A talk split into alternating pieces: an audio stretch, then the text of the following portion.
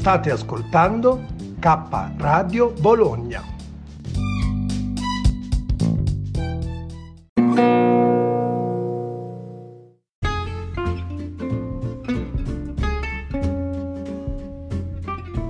Cosa si dicono tutti i giorni Paola di risparmio in cucina Aloap e Renzo Samaritani su WhatsApp? Spiamoli insieme, su K Radio, K chiocciolagmail.com. Buon ascolto, e iscrivetevi ai canali YouTube Finestra Libera e Risparmio in Cucina Aloap.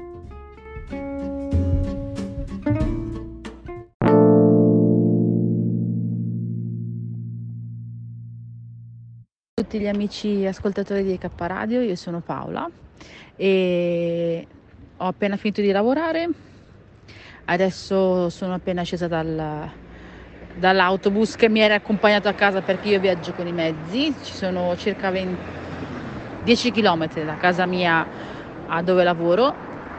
E, e, e niente, volevo augurarvi buona serata, buon appetito, buona cena, buon weekend, io lavoro purtroppo anche domani.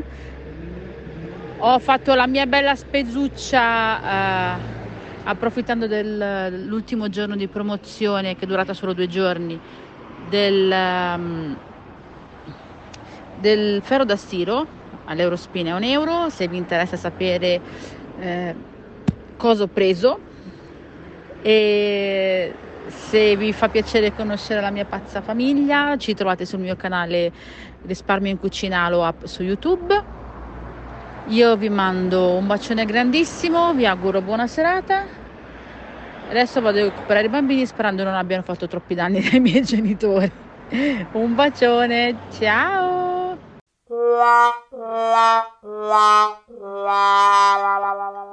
Renzo, eh, potre... metti anche questo comunque sulla nostra rubrichetta, cosa ci diciamo io e te se fa piacere agli ascoltatori di K Radio, magari anche di scriverci eh, se hanno piacere che noi facciamo più dirette e su cosa hanno piacere comunque io e te parliamo. Settimana prossima,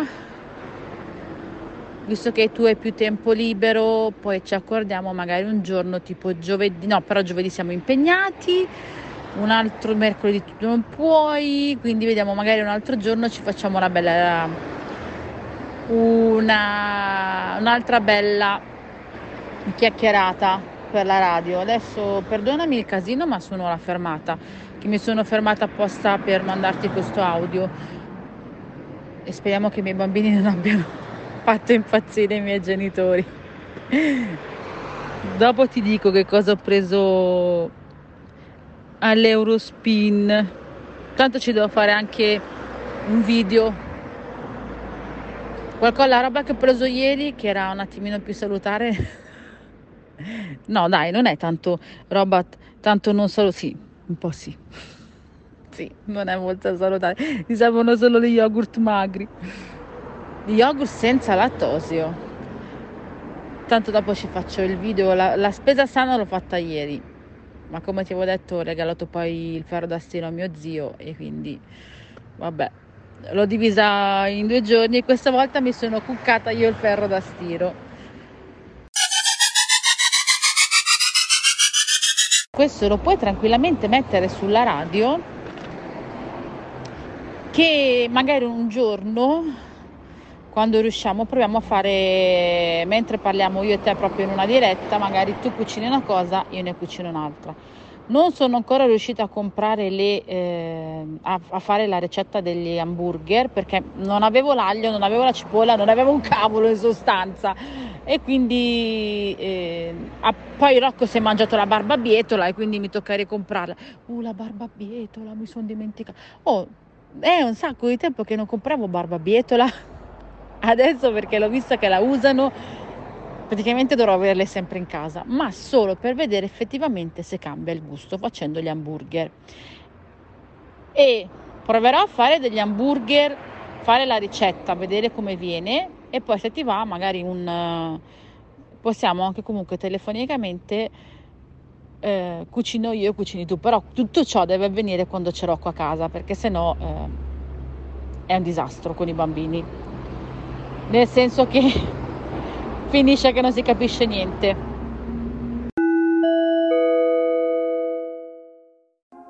Il mistero della scuola elementare Croara a San Lazzaro. L'edificio venne abbattuto nel 2005. Per la versione ufficiale si trattava di una scuola elementare di primo grado che venne abbandonata perché c'era carenza di personale. Poi c'è la storia sinistra della scuola dove ci sono testimoni che affermano che si sono imbattuti in attività paranormali all'interno dello stesso edificio. Nella scuola sembra che sia morto un bambino che era caduto dalle scale rompendosi l'osso del collo e proprio in prossimità delle scale molti dicevano di sentirsi male e addirittura di vedere una palla rossa scorrere per le scale, che era la palla con cui giocava il bambino morto. Anche gli stessi professori avrebbero visto tali attività.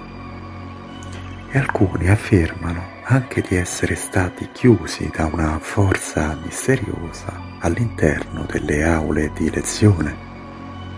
Le porte erano completamente bloccate e non solo, anche i bagni si allagavano improvvisamente.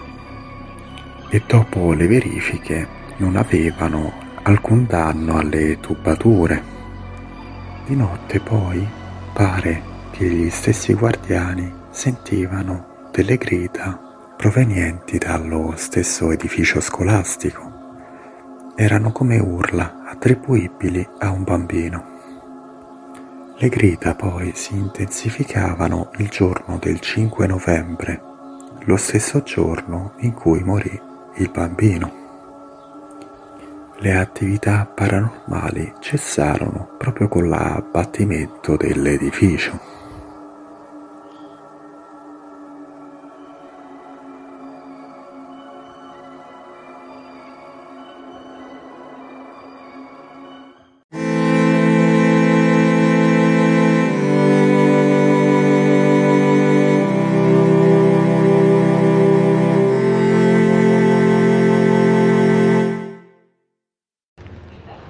Questa casa di cui parlano e il periodo esatto di cui parlano ehm, era casa mia. ecco, come al solito buttato la plastica, dove doveva andare la plastica, dove doveva andare la carta, e la carta dove doveva andare la plastica. Oh signore, e quindi... Eh, Ebbene sì. Ce n'è più di uno di video su YouTube che si trovano dedicati a questa casa e si parla esattamente di casa mia e si parla esattamente del periodo in cui io ci ho vissuto in questi video. Abitavo lì. Praticamente quando ci hanno sfrattato ero un ragazzino, tra bambino e ragazzino, più ragazzino che bambino, quando ci hanno sfrattati dalla nostra casa di San Lazzaro di Savena, via Carlo Iossi 11, eh, ci hanno trasferiti provvisoriamente per alcuni anni, in attesa che poi ristrutturassero questo ex albergo dove tuttora vive mia madre dove eh, ho vissuto anch'io con mio padre, mia madre, poi dopo in anni più recenti, insomma, ecco finché poi sono uscito di casa per fare il servizio civile, due anni al posto del servizio militare, poi sono entrato negli Hare Krishna, ho vissuto nel Tempio, bla bla bla, ecco.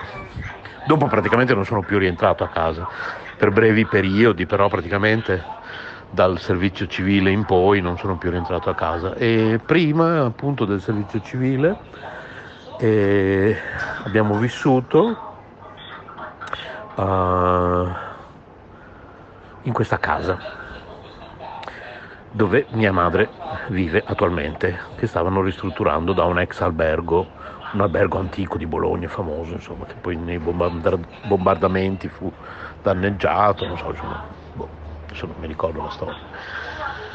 Ma nel periodo di transizione tra San Lazzaro e la casa dove abita adesso mia madre c'è stato alcuni anni appunto in questa casa, alla Croara, sopra San Lazzaro, tra San Lazzaro e Bologna, su, sui colli, eh, che era questa casa qui appunto. Eh, abbiamo vissuto lì proprio in, negli anni che descrive questo video, questi video che trovi, ne trovi più di uno su, su YouTube. E quindi questo fantasma viveva con noi, eravamo quattro famiglie, mi sembra quattro o cinque famiglie in tutta questa casa e tra l'altro la bambina si manifestava esattamente perché era una scala A scala B, qualcosa del genere. Cioè il palazzo era diviso, fai finta che quella casa era divisa in due, lato sinistro e lato destro. Lato destro c'eravamo noi, che era tipo la scala B, boh, e la bambina si manifestava esattamente in quel lato lì. Quindi io percorrevo quelle scale dove la bambina si manifestava tutti i giorni, ecco, per scendere giù a giocare o che ne so, insomma, per andare a scuola, cioè tutto, ecco. Quella era casa mia.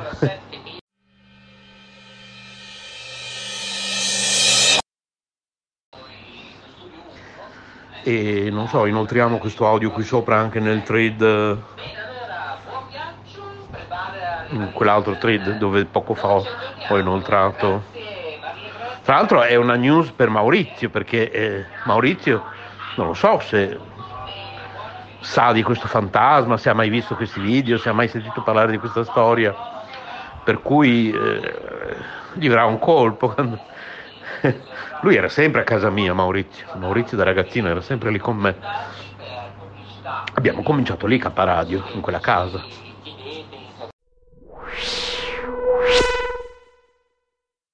Ma scusa, ma non ho capito una cosa, ma questa prima era una scuola? Una scuola che poi è stata trasformata in uh, albergo, casa, giusto? Ho capito bene?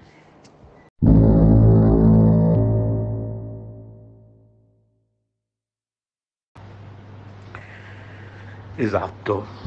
Ehm, io domani racconterò in anteprima questa storia perché non, non, ne ho mai voluto parlare, però pensavo già da molto tempo di integrarla dentro a un mio prossimo libro, sai che io scrivo romanzi, no? Eh, che sono spesso un po' autobiografici, c'è questo personaggio che si chiama Stefania sono, eh, così ho già scritto 3-4 romanzi, non sono usciti tutti perché stanno uscendo a rate, no? E, ehm, però è un po' il mio doppelganger, come si dice, questa Stefania. Stefania è un po' me e quindi sono tutti un po' autobiografici un po' no, un po' fantasia, un po' verità. Ecco, mm, tra le verità, tra le realtà ci volevo mettere questo racconto. Comunque, intanto riassumendotelo a te, che poi ne parlerò domani in radio con, con, con Anna,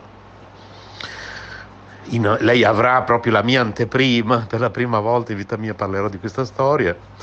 E questa ex scuola effettivamente fu in stato di abbandono per molto tempo, ufficialmente per quello che dice il tizio nel video con questa voce, poi non si capisce perché parla tutto così, vabbè, per fare più misterioso, però la storia è vera, effettivamente la scuola era in stato di abbandono da molto tempo, non sapevano dove sbattere sti, sti, questi sfrattati, tra i quali la famiglia Samaritani Schneider, cioè la mia, e quindi così, la ristrutturarono alla bella e meglio, ma in realtà rimase una scuola. Infatti mi ricordo ancora che una, la caratteristica di questi appartamenti gli diedero un'imbiancata, soprattutto l'appartamento di fianco a noi, si chiamava Santina mi sembra, era di giù e sfornava continuamente cose che pretendeva che assaggiassi di continuo, e poi faceva delle cose buonissime, con non so quanti figli e, cioè, casa loro era veramente, cioè, la stanza da letto era un salone da ballo perché era una ex aula gigantesca, non so se era la palestra, non so, era una cosa gigantesca. Rimbombava questi soffitti altissimi e poi qua e là avevano messo dei muretti neanche fino, fino, fino in alto, perché poi altrimenti alcune stanze sarebbero risultate eh, cieche, no? quindi facevano questi muretti a metà altezza, anche casa nostra era così, a nostra era un bilocale con bagno perché hanno ritenuto che una famiglia di padre, madre e un figlioletto bastasse insomma, il bilocale, invece la famiglia di fianco, ripeto, erano diversi figli, gli hanno dato sto casermone, ma si vedeva proprio che erano ancora proprio le aule quelle. Sistemate alla, be- alla belle meglio per questi sfrattati, perché era una situazione provvisoria, non c'era neanche riscaldamento all'inizio, poi abbiamo protestato, ci hanno messo delle stufe, eccetera, eccetera. E, e abbiamo abitato lì, noi tutti sfrattati, poi ognuno, ognuno, ha avuto una destinazione diversa, mia madre hanno dato, cioè la mia famiglia, dico mia madre perché poi mio padre pochi anni dopo è morto, hanno dato questa casa, appunto questo ex albergo, insomma ecco abbiamo abitato tutti noi, queste 4-5 famiglie di noi sfrattati in questa casa per alcuni anni. Io quella presenza l'ho sentita. Più di una volta, io sono...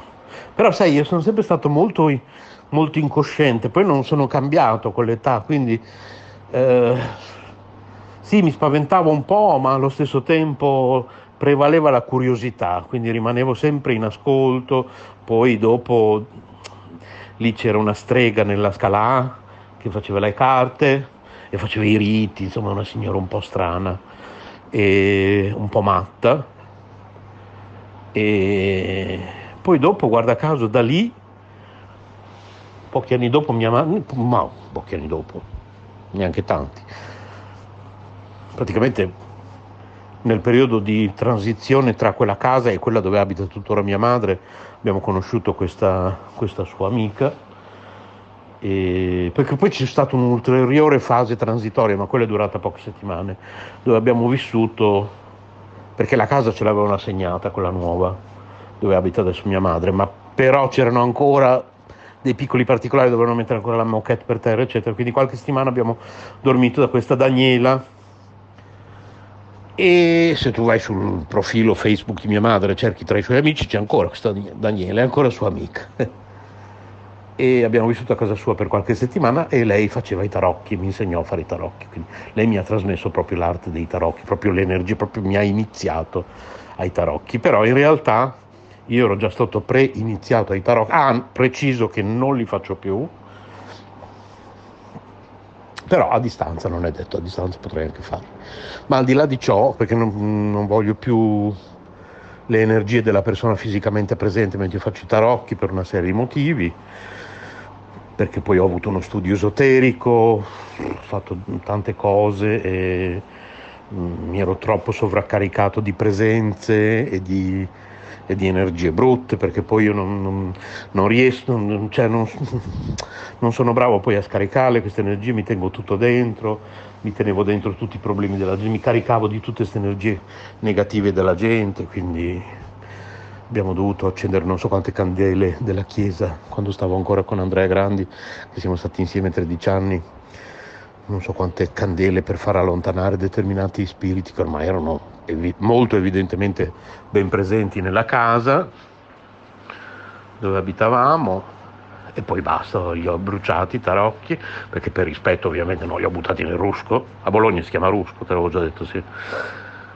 li ho bruciati e quindi stavo dicendo, ehm, tornando alla Croara, quella palla di cui parla questo video, io ce l'ho avuta per le mani, nel senso che io un giorno sono uscito dalla, su, in cima alla scala, c'erano due porte, una era quella di questo casermone, diciamo che era la famiglia di fianco della Santina, di questa, questa donna di giù, che ti ho detto che sfornava continuamente robe da mangiare, buonissime, super unte, friggeva dalla mattina alla sera, friggeva tutto. E l'altra porta era il nostro bilocale. Con una vista pazzesca, quando Maurizio veniva da me rimaneva incantato, c'era una foresta praticamente, io avevo una foresta davanti a me, non sono mai neanche più stato, chissà lassù se adesso hanno costruito, però sai, più di tanto perché è proprio su, sui colli del, di, di Bologna. Secondo me è rimasto abbastanza inalterato. Infatti intorno c'erano tutte villette di ricchi praticamente. Solo noi eravamo gli sfrattati poveri, abitavano solo ricchi lassù. E io mi sono ritrovato quella palla in cima alle scale, ma io tranquillo perché io solo pochi anni fa ho, ho letto effettivamente io sentivo queste presenze, sono rimasto anche abbastanza spaventato, ma ripeto, prevaleva la curiosità più volte su per quelle scale perché avvertivo qualcosa, però ad esempio della palla non sapevo niente, adesso so, adesso ricollego. L'ho presa in mano, me la sono portata giù, con l'intenzione poi di giocarci, eccetera. L'ho appoggiata giù nell'antro, ma quando io sono tornato tipo mezz'ora dopo non c'era più e io non l'ho mai più vista quella palla.